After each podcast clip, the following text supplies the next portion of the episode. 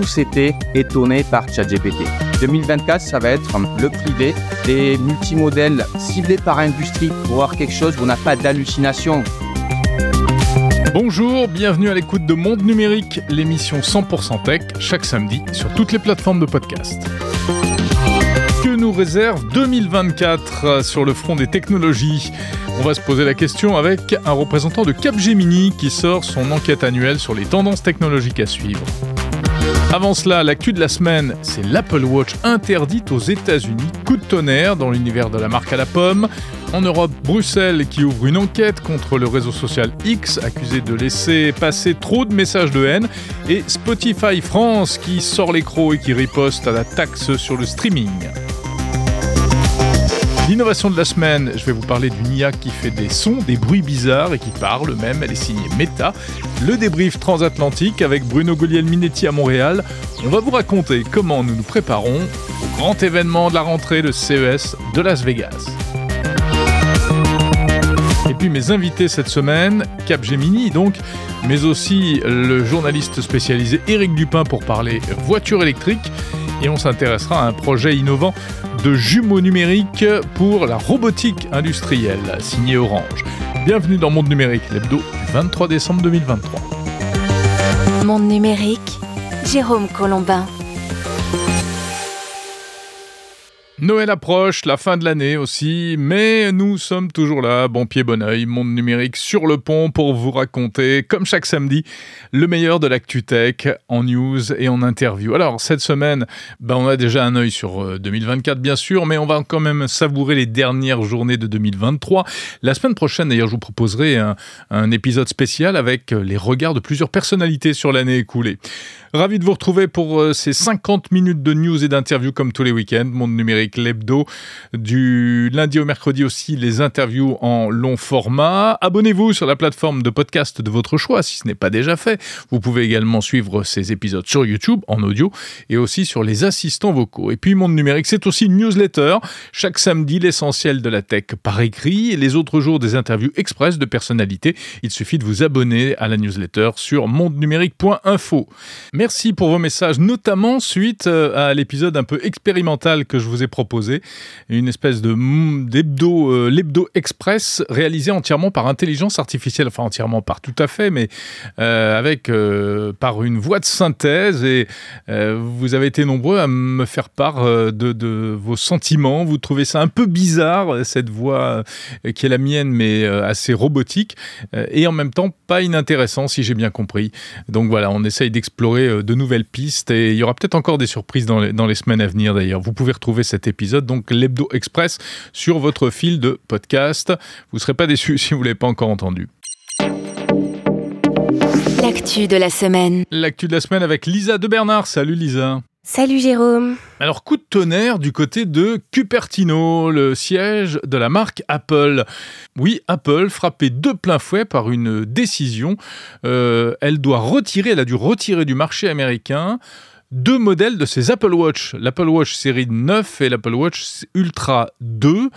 Que se passe-t-il? Eh bien, euh, il faut revenir quelques années en arrière, Jérôme, plus précisément en 2021, date à laquelle une entreprise médicale, Masimo, avait porté plainte contre Apple. Alors, objet de la discorde, le capteur du taux d'oxygène dans le sang SPO2 introduit sur l'Apple Watch série 6 l'année précédente.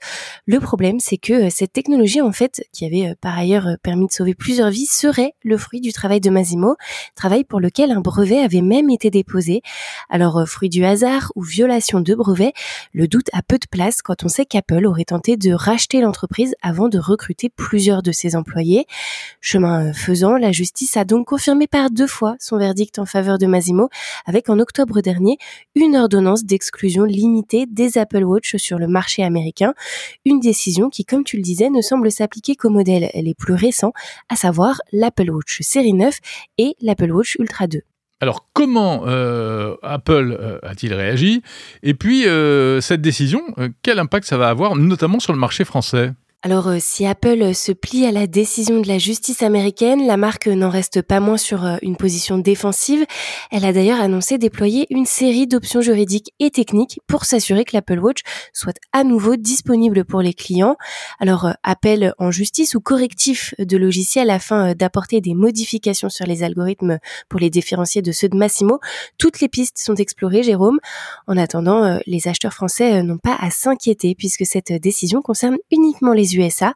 Massimo n'a pas pour l'instant euh, saisi d'autres autorités.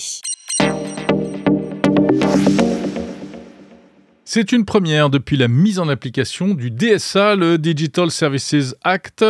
Bruxelles s'en prend à X, la plateforme d'Elon Musk, avec l'ouverture d'une enquête à l'encontre de X, enquête pour manquement aux règles européennes en matière de modération de contenu et de transparence. X accusé de ne pas modérer suffisamment ses contenus, de ne pas être assez transparent, de ne pas être efficace dans le signalement de ses contenus illicites, ou encore d'induire les utilisateurs en erreur avec le badge de vérification bleu accordé aux abonnés premium. La musique ne nous est pas étrangère. Le risque de sanction, en revanche, lui l'est. Alors, objet euh, de l'enquête lancée par Bruxelles, déterminer si la société X pourrait avoir enfreint la loi sur les services numériques, une procédure qui fait suite en fait à l'enquête préliminaire de la commission euh, début novembre, couplée à la demande formelle d'information due à la diffusion de contenu illégal dans le contexte des attaques terroristes du Hamas contre Israël. Et alors l'enjeu est double en fait pour cette procédure, hein, Lisa? Oui, pour Bruxelles, il s'agit d'une procédure modèle, la première du genre, qui pourrait, si elle aboutit, faire jurisprudence. Dans cette perspective, X a assuré euh, être prêt à collaborer. Pour rappel, le réseau social d'Elon Musk risque une euh, amende pouvant aller jusqu'à 6% de son chiffre d'affaires mondial, soit près de 200 millions d'euros. À noter euh, également qu'en cas de violation grave et répétée, X risque même l'interdiction d'opérer en Europe. Bon, alors on n'en est pas là, mais c'est vrai que c'est une menace qui est brandie régulièrement, notamment par euh, les politiques il n'y a, pas si longtemps. En attendant, euh, eh bien X a des sursauts puisque cette semaine, euh, il nous a fait le coup de la panne. Et oui, pendant près de deux heures ce jeudi, plus aucune publication n'était possible, ni sur l'application, ni sur le site de X. L'incident qui s'est déroulé entre 6h et 7h50 du matin a peut-être échappé à certains, malgré les 70 000 signalements effectués. En tout cas, dès 8 heures, les deux fils d'information pour vous et abonnement fonctionnaient à nouveau normalement. Pour le moment, X n'a toujours pas commenté l'incident. Toujours du côté des réseaux sociaux, on parlait la semaine dernière de l'arrivée de Threads, hein, la plateforme de Meta, concurrente de X. Une semaine après, euh, on a un peu de recul et on peut faire les comptes. Et les chiffres ne sont pas mauvais, hein, Lisa C'est le chiffre de la semaine, Jérôme. 2,6 millions de téléchargements en seulement 3 jours pour Threads. Autant dire qu'il s'agit d'un départ sur les chapeaux de roue. Alors, euh, dans le détail, ce sont les Italiens qui ont été euh, les plus avides de découvrir Threads, suivis de près par les Allemands et en troisième position sur le podium tout de même, la France avec ses quelques 440 000 téléchargements. Alors euh, attention, ces chiffres sont à prendre avec des pincettes. Premièrement parce que euh, le nombre de téléchargements ne traduit pas forcément le nombre d'utilisateurs, auquel cas il faudrait euh, revoir ces chiffres à la baisse. Secondement parce que les utilisateurs européens les plus impatients n'ont pas toujours attendu que l'application soit disponible sur le territoire pour la télécharger, auquel cas cette fois-ci il faudrait les revoir à la hausse. Il y a du rififi dans le monde de la musique en ligne avec cette histoire de taxe sur le streaming dont on parlait la semaine dernière. Euh, évidemment, comme on pouvait peut-être s'en douter, les plateformes ne sont pas très heureuses de voir euh, cette taxe s'imposer à elles, euh, en tout cas sur le territoire français, et, c'est Spotify France qui est monté au créneau pour annoncer que, en mesure de rétorsion, semble-t-il, ils avaient décidé de couper leur soutien financier au spectacle vivant et à la musique live. Alors la taxe elle-même, est-ce que tu peux nous rappeler un petit peu de quoi il s'agit? La taxe streaming musical, Jérôme, c'est une taxe que l'État français appliquera dès 2024 aux grandes plateformes du secteur comme Spotify, Deezer ou Apple Music. Objectif, eh bien, c'est financer la création musicale. Comment? En taxant 1,2 à 1,5% du chiffre d'affaires des plateformes. 1,2 ou 1,5%, c'est moins que les 1,75% qui étaient attendus, mais ça n'a pas été suffisant pour calmer les aigreurs des plateformes qui dénoncent son caractère inéquitable. Et c'est donc en réaction à cette annonce que Spotify a dévoilé qu'il n'avait plus l'intention de financer les Francopholies de La Rochelle et le Printemps de Bourges, deux festivals dont la plateforme était partenaire. Cette annonce, selon euh, Antoine Monin, responsable France de Spotify, n'est par ailleurs que la première d'une série. À voir donc si d'autres plateformes joindront elles aussi la parole aux actes. Deezer, par exemple, avait fait part de son mécontentement puisque la plateforme est tout particulièrement concernée par cette taxe, avec 60% de son chiffre d'affaires tiré de ses utilisateurs français, contrairement aux autres leaders du streaming musical. Voilà, alors même s'il faut relativiser, puisqu'en réalité cette taxe est censée alimenter euh, le nouvel organisme CNM, le Centre national de la musique, euh, qui euh, pourra financer des manifestations comme les francopholies ou Donc finalement, ce qu'on retire d'une main, eh bien, en principe, le spectacle devrait le récupérer de l'autre. En tout cas, ça c'est sans doute un peu l'effet pervers bah, des taxes tous azimuts, qu'est-ce que vous voulez? Voilà, merci Lisa pour ce euh, tour d'horizon de l'actu-tech de la semaine. On se retrouve la semaine prochaine. D'ici là, joyeux Noël. Merci beaucoup Jérôme et bonne fête à tous. L'innovation de la semaine. L'innovation de la semaine, c'est dans la série euh, Nos IA sont fantastiques, une innovation signée Meta. Le groupe de Mark Zuckerberg a présenté il y a quelques temps un nouveau joujou à base d'intelligence artificielle qui permet de fabriquer à peu près tous les sons que l'on veut. Euh, des applaudissements, des aboiements de chiens, des bruits de voiture, des bruits de tonnerre, tout ce qu'on veut. Les bruiteurs de cinéma ou les producteurs de radio devraient se régaler avec ce genre de joujou. Ils utilisent depuis très longtemps des banques de sons, jadis sur CD, aujourd'hui euh, en ligne. Euh, mais aujourd'hui, grâce à l'IA, eh bien, plus besoin d'aller chercher. On pourra et on peut et on pourra de plus en plus fabriquer sur mesure les sons dont on a besoin. C'est le bruitage 2.0, euh, si on peut dire. Alors, c'est un système donc qui s'appelle Qui est en libre accès sur le web. Et il s'agit d'une IA qui fonctionne donc à base de prompts, comme ChatGPT. On, on écrit, on décrit le son que l'on veut et la plateforme va le générer. Ça existait déjà en fait, c'était un c'est issu d'un projet de recherche de Meta, mais là, selon les, développeurs, la vitesse de génération a été améliorée, elle est 25 fois plus rapide que les précédents modèles d'IA euh, de Meta. Et la plateforme peut générer bien euh, des sons, mais aussi des voix originales ou retouchées. Euh, évidemment, je n'ai pas pu résister à l'envie de voir ce que ça donnait avec ma propre voix, et voici un petit test. Alors attention, ça ne fonctionne qu'en anglais. How are you, my friend? I'm just listening to podcast Monde Numérique. It's awful. Alors comment ça marche? Ben, En fait, j'ai enregistré euh, un petit bout de texte en anglais et ensuite, il a synthétisé ma voix et j'ai pu euh, taper un autre texte euh, par écrit qui a été prononcé par la machine. Bon, c'est pas démentiel comme imitation. Hein. alors, ce qui est intéressant malgré tout, c'est qu'il y a une timeline qui permet de mettre des sons bout à bout comme pour un, montage vidéo ou audio plus exactement, et ce qui permet donc de générer des, sortes de paysages sonores à part entière. Ça donne ça, par exemple. Oh no, the engine isn't supposed to sound like that. Have you tried tightening the quantum flux modulator? Hmm, let me try that. Hmm, nope.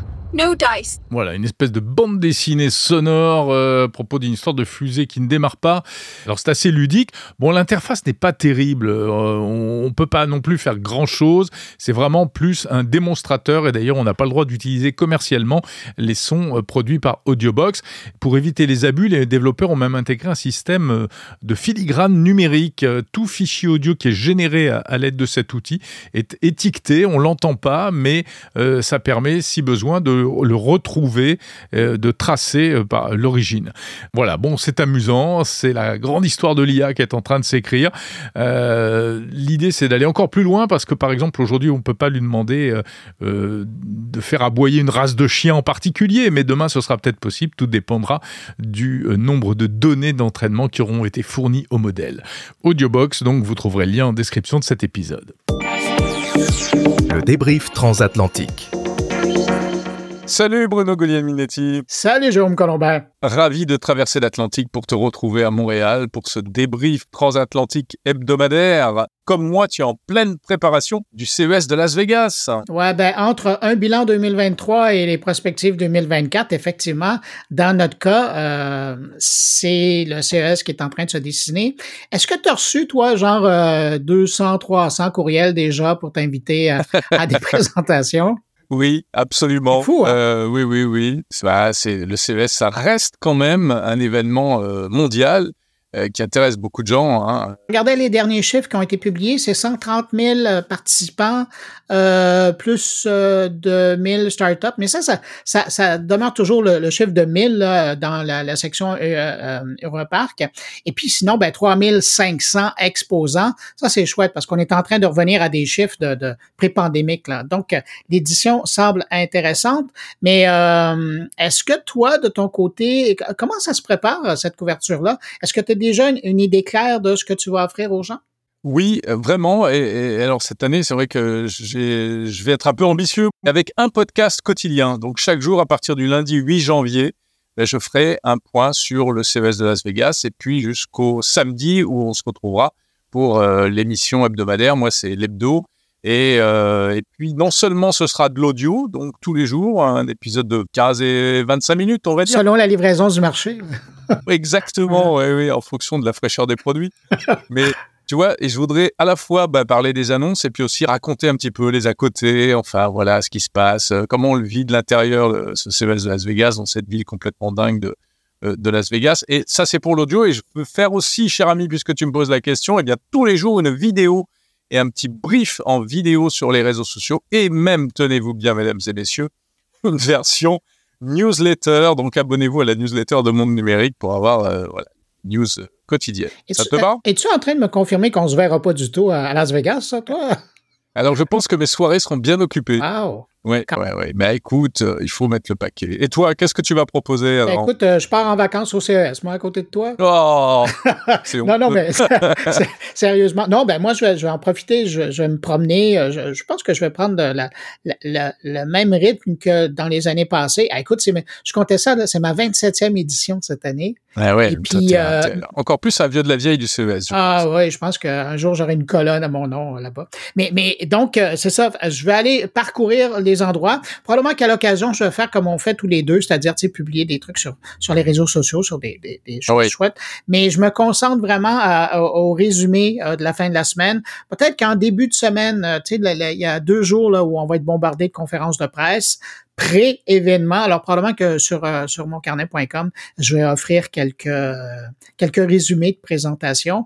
Mais essentiellement, je focus vraiment sur euh, la- la- l'émission, la spéciale du, du 12 janvier, où là, je vais tout balancer. Ça va être euh, probablement une heure et quart, une heure trente en direct de là-bas avec euh, plein d'invités. Euh, autant des Québécois, des Français, euh, parce que moi, c'est ça qui m'intéresse, hein, de, de voir ces gens-là, voir comment ils, ce qu'ils viennent présenter, comment ils vivent l'endroit, qu'est-ce qui nous amène comme Et puis, tu le sais comme moi, l'Eureka Park, euh, ben, c'est 1000 startups, puis là-dedans, il y en a probablement quelque chose comme 200 qui arrivent avec vraiment de l'innovation, qui risquent de passer la barrière de la présentation. Alors, euh, je, vais essayer d'aller euh, voir de ce côté-là. Mais je vais produire pas mal moins que toi parce que... Mais peut-être que j'irai te visiter sur ton plateau. Bon, bah, de toute façon, on, on- on se parlera et on se verra. hein. J'espère bien. Alors, ce qui... Oui, mais sinon, de toute façon, c'est sûr qu'on va se croiser parce que euh, moi, je veux faire le traditionnel débrief de Jérôme et François. Alors ça, bien évidemment, ça va être un rendez-vous pour commencer cette édition-là. Alors c'est sûr qu'on va se croiser à ce moment-là. Ouais, on se verra avec François Sorel et puis euh, on sera même euh, dans son émission euh, le, le- le dernier jour euh, Tech Co à la télé sur BFM Business. Euh, ce qui est amusant aussi, Bruno, peut-être qu'on peut raconter à nos auditeurs, c'est comment on se prépare d'un point de vue euh, matériel, parce que bah, toi comme moi, on travaille euh, vraiment en solo avec un minimum d'assistance. Et le CES, c'est toujours pour les journalistes tech l'occasion de tester des process, des nouveaux outils, etc. Alors, je sais pas toi où tu en es, mais ça y est, moi, je suis en train de faire le point dans mes micros. Je me suis acheté un petit accessoire qui est vachement bien, qui permet de connecter un vrai micro, euh, c'est un, gros micro de reportage, hein, les Shure SM58, directement sur un iPhone en USB-C et ou directement sur un ordinateur. Donc, tu as la très bonne qualité d'enregistrement et en même temps euh, une très grande portabilité. Et puis euh, pour la vidéo, eh j'ai acheté ce petit gadget qu'on voit souvent euh, dans les grands événements et moi ça me tentait, mais je ne voyais pas vraiment l'utilité. Mais là, je me dis ça y est, je vais m'en servir. Je me suis acheté ce qu'on appelle un, un gimbal, tu sais, un bras euh, euh, st- stabilisateur ouais, ouais. pour euh, poser le pour poser le smartphone et donc pour pouvoir enregistrer à la fois en vidéo et en audio, tout seul comme un grand et euh, en totale autonomie avec une qualité d'image, je l'espère, correcte. Hey, tu vois, moi, j'y vais vraiment en version Alors, euh, légère. hein. Moi, j'ai deux téléphones. Euh, un téléphone, bien évidemment, qui me sert, euh, qui est mon téléphone principal, mais avec lequel je prends des photos.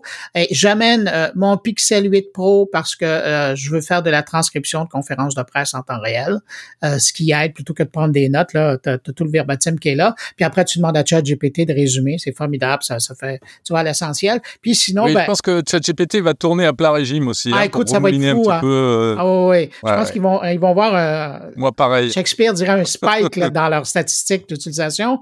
Et puis, euh, sinon, ben, mon ordinateur portable pour, euh, pour, pour produire le, le podcast. Mais en fait, microphone, j'amène absolument rien. Moi, je travaille avec euh, le microphone de, de mon téléphone intelligent. Et puis, Oui, ouais, puis moi, c'est tu m'avais bluffé l'an dernier Ouais. en enregistrant avec ça. ouais. et c'est, euh, moi, je suis vraiment très heureux de cette qualité-là. D'ailleurs, quand je rencontre des étudiants euh, et qui me disent, ben, avec quoi on pourrait travailler, est-ce qu'il faut s'acheter un microphone? Je dis, non, non, si tu vas faire du reportage, prends ton téléphone intelligent, ça fait un excellent microphone d'extérieur. Mais évidemment, quand on peut euh, investir dans un, un SM58 euh, comme tu le fais, bon, ben, sais, pourquoi, pourquoi bouder le plaisir? Mais euh, moi, je vais vraiment rudimentaire et ça arrive à créer quelque chose d'intéressant. Évidemment, à- à- par la suite, je peux retravailler le son là, avec, euh, avec mes outils, mais euh, Ouais. ça arrive à quelque chose de bon. Mais l'essentiel, c'est le contenu, c'est la nouveauté, et c'est pour ça que Bien nous sûr. suivre. hein. Exactement, c'est pour ça qu'on met le paquet, bien sûr. Et voilà. Et puis euh, d'ailleurs, moi, mes, euh, ces événements seront même sponsorisés. Voilà, j'ai des partenaires qui vont me suivre, qui m'accompagnent, euh, qui me soutiennent parce que le, bah, le mine de rien, le CES ça coûte cher. hein.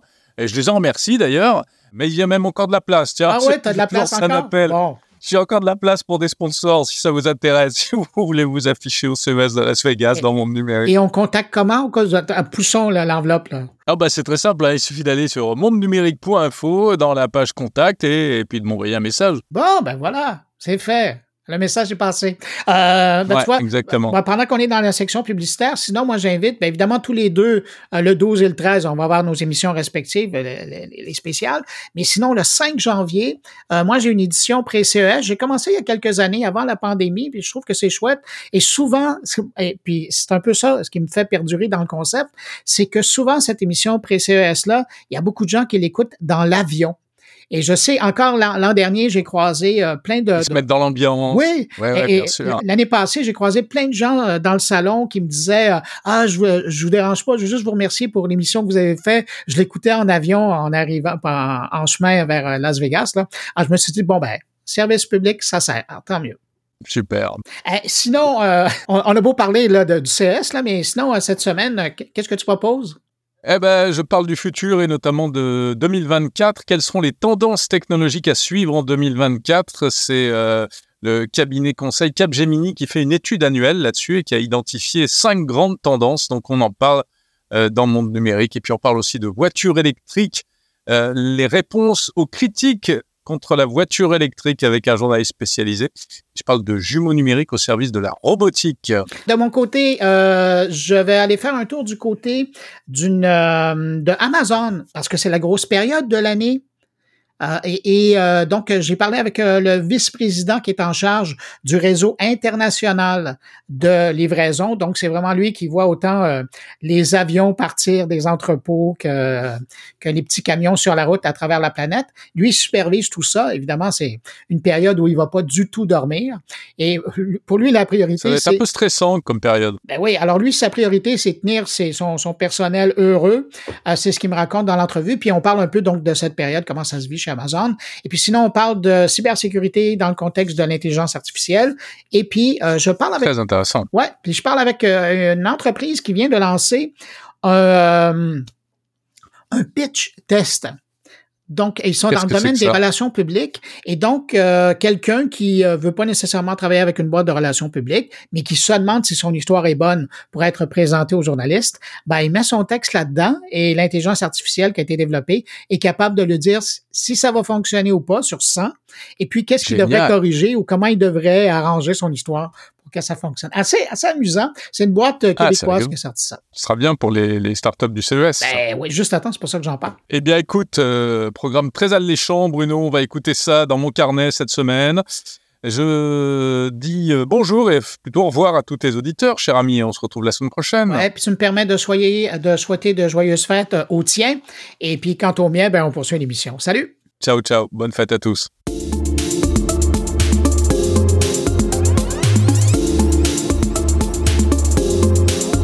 Monde numérique, le meilleur de la tech.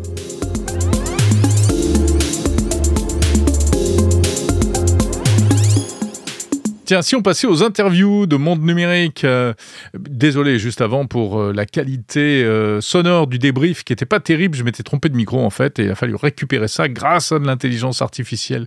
Alors on va parler donc, je vous l'ai dit, de, de, de voitures électriques, on va parler de robots et surtout de jumeaux numériques au service de la robotique. Mais avant cela, jetons un coup d'œil sur ce qui nous attend en 2024 en matière de technologie. Les interviews qui vont suivre sont proposées en version longue si vous écoutez Monde Numérique Premium sur Apple Podcast. Sinon, les versions intégrales seront à retrouver la semaine prochaine en épisodes séparés. Bonjour Patrice Duboé. Bonjour. Vous êtes directeur de l'innovation pour le secteur aérospatial et défense chez Capgemini. Pour 2024, Capgemini a identifié cinq tendances technologiques à suivre. Quelles sont-elles? Alors effectivement, cela fait partie du- d'une étude que l'on fait euh, tous les ans.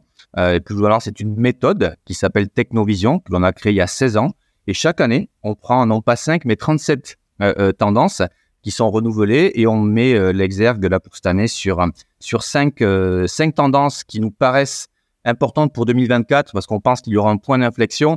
Hum, Ces cinq tendances sont la première, il n'y a pas de surprise, GenAI. La seconde, autour du quantum, j'expliquerai pourquoi. La troisième, les semi-conducteurs. On, on connaît toute la pénurie que l'on subit aujourd'hui. Quatrième, euh, les batteries. On fera un point sur le, côté euh, electric vehicle. Euh, et puis la cinquième, le spatial, euh, qui est en train de, de devenir un, un domaine industriel intéressant pour tous et pas uniquement pour euh, euh, le petit cluster réservé des, euh, des professionnels du spatial. Alors vous l'avez dit, donc il y a euh, l'IA générative, bien entendu.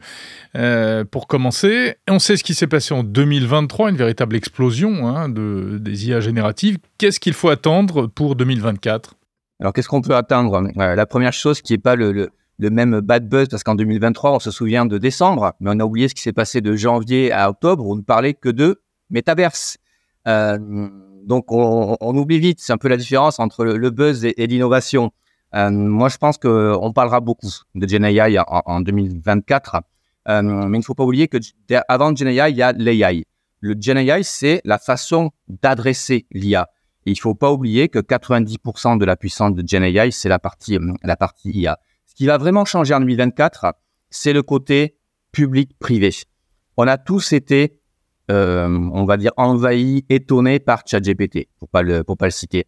ChatGPT, c'est un modèle qui est public. Euh, nous, travaillons pour des, euh, pour des grandes entreprises.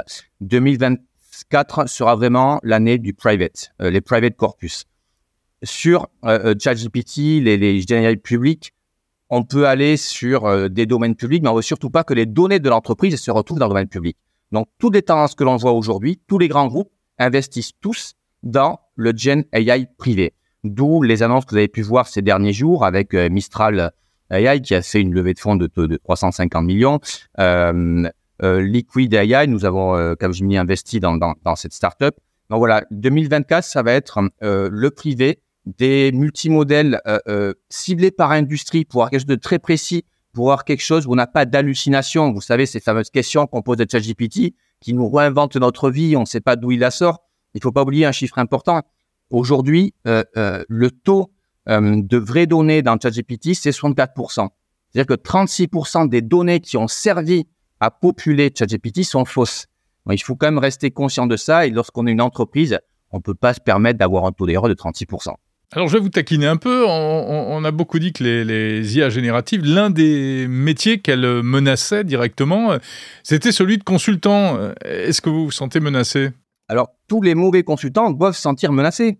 Euh, c'est comme Google. Si on n'est pas capable d'amener quelque chose de plus qu'une réponse ChatGPT, bon, il faut être euh, conscient, se remettre en question et puis euh, trouver la passion dans laquelle on va exceller.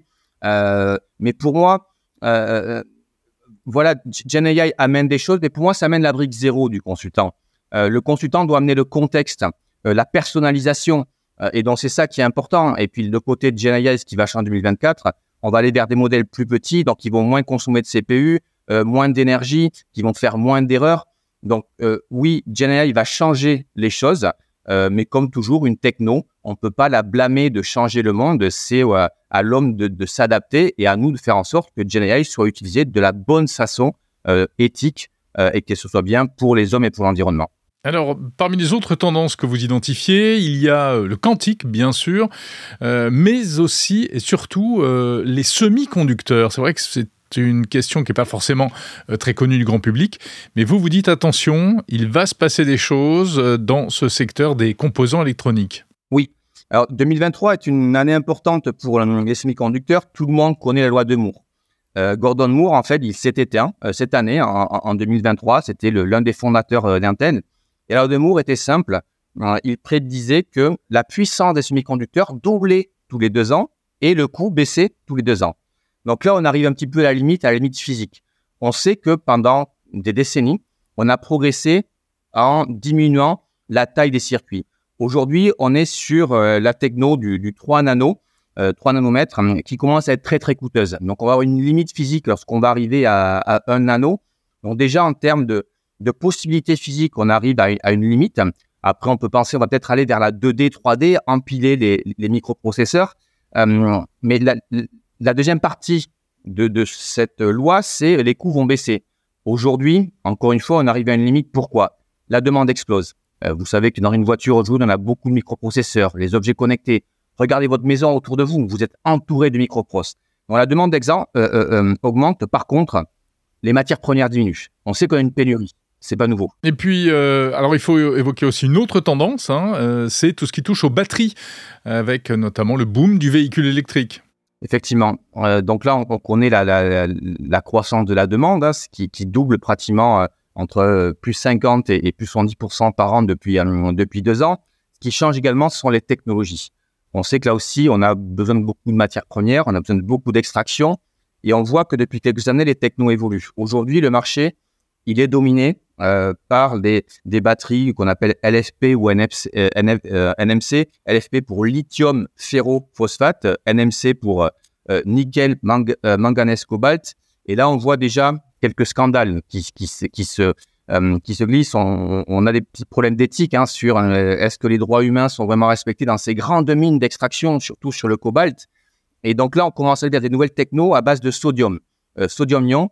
Donc là, qui vont utiliser moins de terres rares, où le sodium est plus accessible et qui pourrait faire baisser les coûts en ayant une densité de batterie qui permette d'augmenter l'autonomie de, de, la batterie et puis encore une fois, c'est cette question de, souveraineté où on sait que les États veulent ramener les batteries dans, dans, leur pays. La Chine aujourd'hui euh, domine ce secteur-là. On peut illustrer avec Vercor, euh, qui est un grand succès euh, en France, avec, on annonce 300 milliards de dollars sur l'investissement dans des méga, méga factories, 70 milliards en, aux États-Unis, 50 milliards en Europe.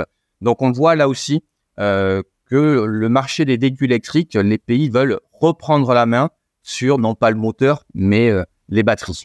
Et puis alors, il y a encore une autre tendance très intéressante, euh, Patrice Dubois, qu'on a pu déjà observer l'an dernier au CES de Las Vegas.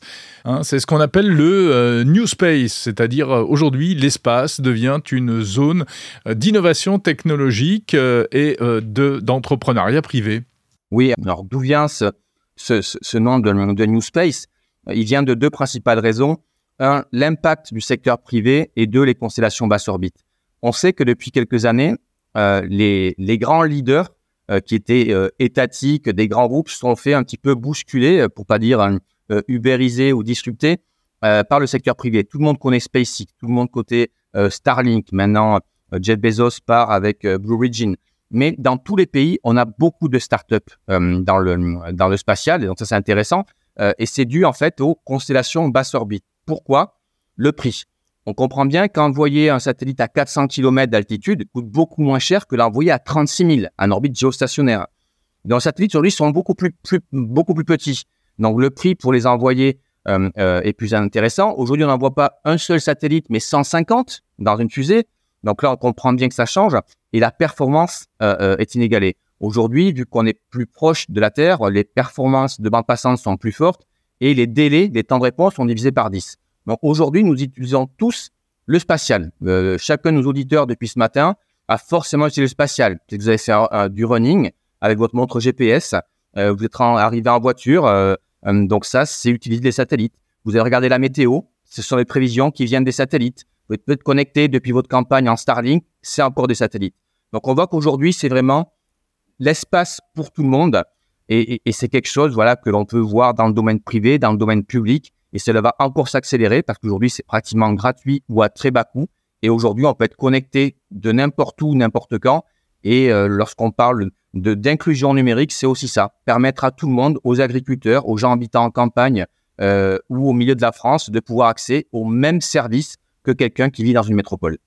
Merci beaucoup, Patrice Duboé, directeur de l'innovation du secteur aérospace et défense chez Capgemini.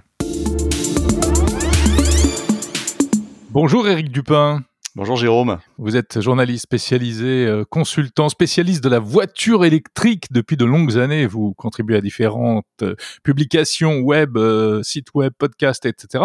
Et alors vous signez un livre sur la voiture électrique pour dire que souvent on a beaucoup de réticence, on a encore de la réticence par rapport à, cet outil technologique. Pas assez d'autonomie, des problèmes de recharge, ce serait pas si écologique que ça, ça risque de prendre feu. Enfin bon, euh, ça fait beaucoup de, critiques ou de craintes. Hein. Oui, alors c'est effectivement, ça fait partie des idées reçues aujourd'hui et j'ai tendance à dire même des idées, des poncifs sur la voiture électrique qui ne sont plus vraiment euh, vérifiés dans la dans la réalité. Donc euh, le, bouquin va aussi contre ces idées reçues et, et tente de combattre un petit peu toutes ces toutes ces discussions, parfois que j'ai tendance à qualifier de discussions de café du commerce sur la voiture électrique parce que ça vient souvent beaucoup d'une méconnaissance du sujet et en fait on s'aperçoit que les gens qui critiquent la voiture électrique sont ceux qui ne roulent pas en voiture électrique et que ceux qui roulent en voiture électrique en sont très contents. Alors par exemple, un exemple, le, fait que les voitures électriques prendraient feu euh, beaucoup plus souvent, c'est totalement faux. Les voitures électriques, euh, euh, de nombreuses études l'ont montré, ont eu un taux de d'incendie beaucoup plus faible que les, celui des voitures thermiques. Mais ce qui crée une confusion dans l'esprit des gens, c'est que les incendies de voitures électriques sont plus difficiles à circonscrire. Donc c'est là qu'est la vraie question. Mais une voiture électrique prend à, à, je sais plus, 20, 30 fois plus, moins de risque de prendre feu qu'une voiture thermique. Euh, pour l'autonomie, bah aujourd'hui, euh, l'autonomie d'une voiture électrique moyenne, c'est entre 350 et 450 km, ce qui permet de rouler au moins 3 heures, 3 heures et demie euh, sans aucun problème, même sur l'autoroute. On sait aujourd'hui que la sécurité routière euh, conseille de faire des pauses toutes les deux heures, deux heures et demie. Donc on est tout à fait dans le, dans le bon schéma. Euh, la recharge maintenant se fait rapidement. Il y a aujourd'hui 115 000 points de charge publics sur le réseau routier euh, français, euh, notamment sur les aires de service autoroutières qui sont maintenant équipées à 100% d'une ou de plusieurs bornes de recharge rapide. Et donc, se déplacer en voiture électrique aujourd'hui n'est plus un problème. Et on commence même à avoir des, des, des électromobilistes qui n'utilisent même plus les outils de planification de voyage de leur voiture puisqu'ils partent en voiture électrique comme ils partiraient en voiture thermique, sachant qu'ils pourront recharger rapidement, pratiquement partout euh, sur la route en Europe. Ouais, c'est quand même une vision très optimiste, ça, Eric, hein, parce que ça dépend quand même des régions euh, de France. Hein. Il n'y a pas suffisamment de, bornes de recharge partout, sur tous les itinéraires. Ça dépend beaucoup de la, destination. Euh, moi, je roule en voiture électrique. Je l'ai testé il n'y a pas très longtemps. dans certaines régions, dès qu'on commence à vouloir faire plus de 300 km, bon, bah, il faut le planifier. Hein. ça s'improvise pas et ça peut parfois donner des parcours très très longs. Oui, alors effectivement, dans ces cas-là, on utilise le planificateur d'itinéraire de, la voiture, qui sont des planificateurs intelligents et euh, qui vous, permettent, en en rentrant votre destination finale, de, de, de, vous euh, guider vers les bonnes stations pour recharger. Mais la recharge maintenant est assez rapide, hein, c'est ce qu'on appelle du temps masqué, c'est-à-dire que généralement, quand on s'arrête au bout de deux heures et demie de, de conduite, bah, on va se détendre un petit peu, on va se dégourdir les jambes, on va peut-être boire un café, passer aux toilettes, etc., manger un sandwich. Tout ça, ça prend tout de suite euh, 10 minutes, un quart d'heure, 20 minutes. En 20 minutes, vous avez récupéré de quoi, faire, selon la voiture, entre 200 et 300, 350 km. Il faut savoir que euh, ça, c'est une étude de, euh, de Vinci qui l'a montré, c'est que quel que soit le mode de, de, de propulsion, hein, thermique, voiture, camion, autobus, etc., quand on fait une pause euh, sur l'autoroute, on s'arrête en moyenne 25 minutes même si on est avec une voiture euh, une voiture thermique. Donc 25 minutes, euh, c'est le temps masqué, c'est le temps de recharge d'une voiture électrique pour passer de 20 à 80% voire plus de batterie, c'est-à-dire de récupérer entre 200 et 300 km. Alors, il y a aussi, ce qui revient souvent, c'est le prix, hein, euh, la barrière du prix. Et les voitures électriques restent quand même encore assez chères, plus chères. Mais est-ce qu'on s'y retrouve véritablement sur la durée? On s'y retrouve sur la durée parce que le, coût au kilomètre est bien inférieur avec une voiture électrique. On est sur un ratio de, de 3 à 5 fois euh, inférieur par rapport au, coût du kilomètre en voiture thermique évidemment selon le, mode de recharge et selon le type de voiture. Le prix effectivement reste une question, mais aujourd'hui on, a euh, on des, ébauches de solutions. Tout d'abord, euh, des constructeurs annoncent des voitures électriques entre guillemets low cost, euh, même si j'aime pas trop ce terme parce que ça signifierait que ce soit des voitures un petit peu cheap. C'est pas c'est pas le cas apparemment. Donc Citroën vient d'annoncer la IC3 qui devrait sortir au printemps, euh, qui va sortir début 2024, qui est une petite voiture électrique à 23 000 euros et qui tombera aux alentours de 16, 16 17 000, 18 000 euros une fois les primes, le bonus écologique déduit. donc là, on commence à rentrer dans une voiture vraiment intéressante. Et puis c'est pas une voiture au rabais parce que c'est une voiture qui a 320 km d'autonomie, qui recharge assez rapidement donc ça va être une vraie bonne affaire. Renault va sortir euh, la Renault 5 électrique prochainement aussi, euh, début 2024, puis une Twingo, euh, une nouvelle Twingo électrique qui reprendra le sympathique look de la première Twingo. Euh, Volkswagen va sortir la ID2 ou ID2 All, qui est une Polo électrique, l'équivalent de Polo électrique, qui promet plus de 400 km d'autonomie et euh, moins de 25 000 euros. Donc on commence à rentrer sur un marché très intéressant. Et puis il y a cette fameuse, euh, ce fameux leasing social qui vient d'être lancé par le gouvernement et qui a été annoncé par Emmanuel Macron. Donc avec une voiture électrique à 100 euros par mois. Donc là, voilà, on, commence à arriver vers des voitures électriques plus économiques. Encore une question, Eric. Il y a un autre sujet qui revient souvent souvent sur le tapis. On dit en fait la voiture électrique, euh, c'est pas si écologique que ça. Euh, alors certes, elle ne pollue pas, elle ne fait pas euh, d'émissions de CO2 et de gaz toxiques et désagréables dans les villes, mais il y a une pollution plus lointaine. Où est-ce qu'on en est du bilan véritablement écologique de la voiture électrique? Alors le, bilan carbone ou le bilan écologique d'une voiture électrique, il est très simple, c'est qu'une voiture électrique de sa production à son recyclage, c'est-à-dire sur, sur toute l'intégralité de sa durée de vie, pollue entre 3 et 5 fois moins qu'une voiture thermique. Y compris, alors quand je dis entre 3 et 5 fois moins, dans un pays comme la France, ou, dans des pays où l'économie, où l'électricité et l'énergie est fortement décarbonée, euh, on est sur, sur 5 fois moins. Dans des pays où euh, euh, l'énergie est plus carbonée, comme par exemple la Pologne ou l'Allemagne, on est plutôt sur 3 fois moins. Euh, mais on reste largement, le bilan est, largement favorable. Euh, il n'y a pas photo. Après, il se pose la question des minerais, il se pose la question euh, des terres rares. oui, parce qu'il y a l'utilisation au jour le jour et puis il y a la fabrication de la voiture, la fabrication des batteries, le recyclage ou non recyclage des batteries après coup, etc. Oui, alors tout ça, tout ça a des réponses. Aujourd'hui, on arrive à recycler certains constructeurs arrivent à, aujourd'hui des filières de, recyclage arrivent à, à, avoir des promesses de recyclage jusqu'à 95% de la voiture. Et quant aux batteries, en fait, elles ont, en gros, elles ont trois vies. Hein. Elles arrivent en fin de vie quand elles ont une capacité qui est descendue en généralement en dessous de 70% de leur capacité d'origine. Dans ce cas-là, elles sont démontées et elles sont réutilisées pour euh, servir de station de recharge stationnaire, par exemple. Et puis, euh, au-delà de ça, après, elles sont effectivement démantelées et intégralement recyclées pour refaire des, des batteries. Après, il reste la question des matériaux. Aujourd'hui, on va aller vers des batteries LFP qui utilisent beaucoup moins de lithium moins de cobalt. Et puis on va aussi, euh, on parle aussi des terres rares. Alors les terres, on, les terres rares, on en parle un petit peu sans trop savoir. Les terres rares, déjà pour euh, mettre les choses au point, elles sont pas dans les batteries, elles sont dans les moteurs électriques. Elles servent, c'est ce qui sert euh, à faire, notamment le néodyme, ce qui sert à faire le, le, le, la partie magnétique, la partie aimant. Et ces terres rares, en fait, elles sont pas rares. On les appelle les terres rares parce qu'elles sont difficiles à extraire, mais euh, les constructeurs travaillent sur des moteurs aujourd'hui sans terres rares. Donc c'est déjà le cas de Tesla Renault va sortir un moteur révolutionnaire, un moteur électrique révolutionnaire d'ici 2-3 ans qui sera un moteur également euh, sans, sans terres rares il faut savoir que des terres rares, il y en a euh, euh, ailleurs hein, que dans les voitures électriques. On en utilise dans les IRM, dans les pots catalytiques des voitures thermiques. Donc la voiture électrique, en fait, le, les terres rares dans un moteur de voiture électrique, c'est quelques centaines de grammes. Merci beaucoup, Éric Dupin, donc auteur du livre La voiture électrique. Ça ne marchera jamais. Tout savoir sur la voiture électrique, voilà, disponible en ligne, évidemment. Merci. Merci Jérôme. Et on va terminer en parlant de jumeaux numériques dans Monde Numérique en partenariat avec Orange. Récemment se tenaient les Orange Open Tech Days, le salon de l'innovation de l'opérateur, avec pas mal de démonstrations, dont celle-ci. Bonjour Olivier Nerings. Bonjour. Vous êtes euh, chez Orange en Belgique et vous travaillez euh, notamment sur les applications industrielles. Vous avez mis au point un jumeau numérique qui sert à piloter un robot industriel. On va expliquer de quoi il s'agit exactement. Un jumeau numérique, on sait un peu maintenant ce que c'est. Hein. C'est un, clone euh, virtuel de, de, toutes sortes de choses, d'une ville, d'une voiture, d'une machine, etc. Là, l'idée, c'est de piloter à distance un robot qui se trouve à un endroit très difficile d'accès, en fait.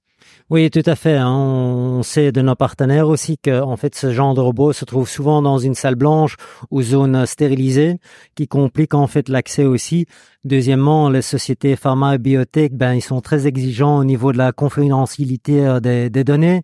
Et effectivement, il y a aussi le, temps de trajet des techniciens qui peut être assez long pour résoudre un problème qui peut être résolu euh, assez facilement.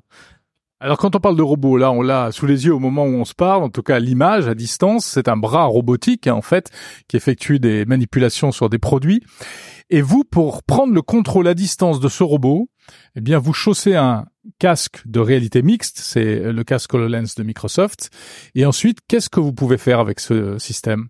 En fait, au travers de la réalité augmentée, on essaye de projeter vraiment le jumeau numérique sur un écran euh, pour faire en sorte qu'on peut diagnostiquer en première phase ce qui se passe avec le robot qui s'est qui s'est arrêté par exemple de produire et de là on sait euh, directement en temps réel et c'est vraiment en temps réel aller voir euh, les, les valeurs euh, IoT de chaque capteur du robot pour voir ce qui se passe et d'où provient le problème. Et vous pouvez le réparer à distance? Effectivement, on sait aller vérifier certains paramètres. En deuxième, pas, deuxième part, c'est en fait qu'on sait manipuler le robot. Donc, c'est pas juste recevoir des données, mais aussi envoyer des mises à jour vers le robot physique au travers de notre jumeau numérique. Par exemple, changer de zone. Il s'est bloqué sur une certaine zone, à déposer des éprouvettes. Eh ben, on sait essayer de le faire bouger vers la zone 2 de la zone 1. Alors vous, ce que vous voyez en fait, euh, c'est donc une image virtuelle du robot, hein, mais au moment où vous effectuez les actions, eh bien, euh, je sais pas quelques centaines de kilomètres de là, par exemple, euh, eh bien le bras robotique va faire exactement la même chose. Eh ben de là aussi ma remarque tout au début qu'il y a plusieurs applications d'un jumeau numérique. Dans notre cas, c'est vraiment important que c'est du temps réel parce qu'on l'effectue aussi sur la 5G standalone ou la 5G native. Premièrement, deuxièmement, moi en tant qu'opérateur, si je manipule mon robot, je veux directement voir l'impact sur mon robot physique aussi. Donc c'est tellement important que l'aspect temps réel est primordial Je vais vous poser une question naïve. Euh, qu'est-ce que ça apporte de plus que par exemple un système, je sais pas, si vous aviez un boîtier télécommandé pour le piloter à distance, ce robot, et puis euh, une caméra pour surveiller euh, ce que vous êtes en train de faire, on n'aurait pas le même résultat à l'arrivée? On n'aurait pas le même résultat. En effet, il faut d'abord faire la mise en place aussi. Et effectivement, euh, ce qui est très important avec un jumeau numérique, et c'est vraiment une force aussi, c'est que, ok, ici nous on parle en temps réel, mais effectivement, j'aimerais bien aussi créer une expérience qui est partagée à un spécialiste. Les spécialistes, souvent, ils se trouvent pas en Belgique, parfois non plus en France. Donc, il faut téléphoner à un spécialiste qui se trouve par exemple en Allemagne, quand on peut dire qu'il sait accéder directement à distance dans la même séance où moi je me trouve, c'est vraiment une grosse force et il sait me donner euh, des avis, il sait me consulter ou regarder, etc. Donc ça m'épargne énormément de temps et effectivement le voyage du technicien spécialiste aussi. Est-ce qu'on peut imaginer un système comme celui-ci pour réparer, pour intervenir sur d'autres types d'équipements? Oui, bien sûr, hein, et même faire de la maintenance prédictive. Hein, donc, je disais, je parlais des différentes applications dans un jumeau numérique. On peut s'imaginer que on veut euh, vraiment déployer une grosse ligne de production, une nouvelle ligne de production, qu'on met d'abord dans un jumeau numérique qu'on balance plein de scénarios dedans et on en ressort le, meilleur scénario pour le, vraiment le déployer en, en vrai. C'est l'avenir de la, de la télémaintenance, ça, le jumeau numérique? C'est sans doute l'avenir euh, de, de, la maintenance et pas seulement de la maintenance. Hein. Euh, je parle, je donne de nouveau un exemple. On peut avoir un jumeau numérique d'une certaine zone dans une grosse ville qui pose des problèmes au niveau flux trafic. On peut s'imaginer qu'on fait un jumeau numérique de cette partie de la ville et on commence à balancer de nouveau plein de scénarios. On commence à supercharger en fait le jumeau numérique en soi pour en sortir le meilleur résultat du flux trafic dans cette ville-là. Et cette, ce scénario-là, ben, on va le déployer en vrai. Oui, parce que moi je pensais que le jumeau numérique, euh, son intérêt principal, c'était de faire des, des simulations, c'est-à-dire qu'on teste sur la version virtuelle euh, ce qu'on peut pas tester en vrai. Tout à fait, mais nous on démontre aussi que c'est bien faisable en temps réel sur la 5G, donc euh, tout est possible et tous les, les, les, scénarios et les variants sont possibles aussi. Donc effectivement, quand on parle du jumeau numérique, on en parle beaucoup, on en crie dessus beaucoup, mais nous on l'a fait. Vous dites 5G, pourquoi la 5G Pourquoi ne pas simplement utiliser une connexion Wi-Fi euh, ou même filaire, euh, fibre plus câble, etc. Oui, tout à fait. Et c'est une c'est une question très pertinente et très importante aussi. Pourquoi la 5G standalone? C'est important à, mentionner aussi. Donc la 5G standalone, c'est la, la, la, vraie 5G entre guillemets. Hein. Euh... Exactement, tout à fait. C'est on, on le nomme aussi 5G native. Donc c'est avec le cœur 5G et la radio 5G. Pourquoi la 5G ben, Premièrement, et je parle pour notre cas euh, qu'on a effectué, la bande passante est très importante. Hein. Euh, derrière moi, on voit qu'un seul petit robot. Allez, il est pas si petit, il pèse 300 kilos, mais on peut s'imaginer toute une ligne de production de robots, 20 robots, 50 robots qu'on met dans un jumeau numérique. Au niveau volume et, et modèle 3D, c'est énorme. Donc, il faut une bonne bande passante, premièrement. Deuxièmement, ce qui est très important, c'est la latence basse, certainement dans notre cas, parce que comme je disais, en tant qu'opérateur, quand je fais quelque chose dans mon jumeau numérique, je vais vraiment voir l'impact direct sur le robot physique qui se trouve ici à Anvers. Et troisièmement, c'est la qualité de service. Et là, on parle vraiment de la 5G, de la vraie 5G. On va vraiment euh, euh, déployer un slice privé avec les critères nécessaires pour que je puisse faire mon boulot et que j'ai à tout moment les ressources nécessaires pour faire la manipulation sur mon jumeau numérique. Merci beaucoup, Olivier Nerings, donc de Orange Belgique. Avec beaucoup de plaisir. Merci.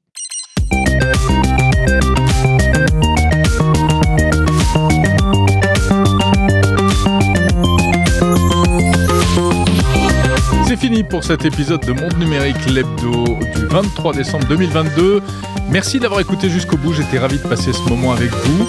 Monde Numérique ne s'arrête pas pendant les fêtes de fin d'année, vous pouvez vous rendre compte, ça continue, on se retrouvera la semaine prochaine pour un nouvel épisode. Alors ce sera quand même l'épisode de fin d'année, on fera le bilan avec, je vous l'ai dit, euh, plusieurs personnalités qui euh, livreront leur regard sur euh, l'année écoulée dans différents secteurs. Et puis ensuite, eh bien, on va embrayer sur le mois de janvier et avec notamment le grand salon CES de Las Vegas. J'aurai l'occasion de vous en reparler en détail.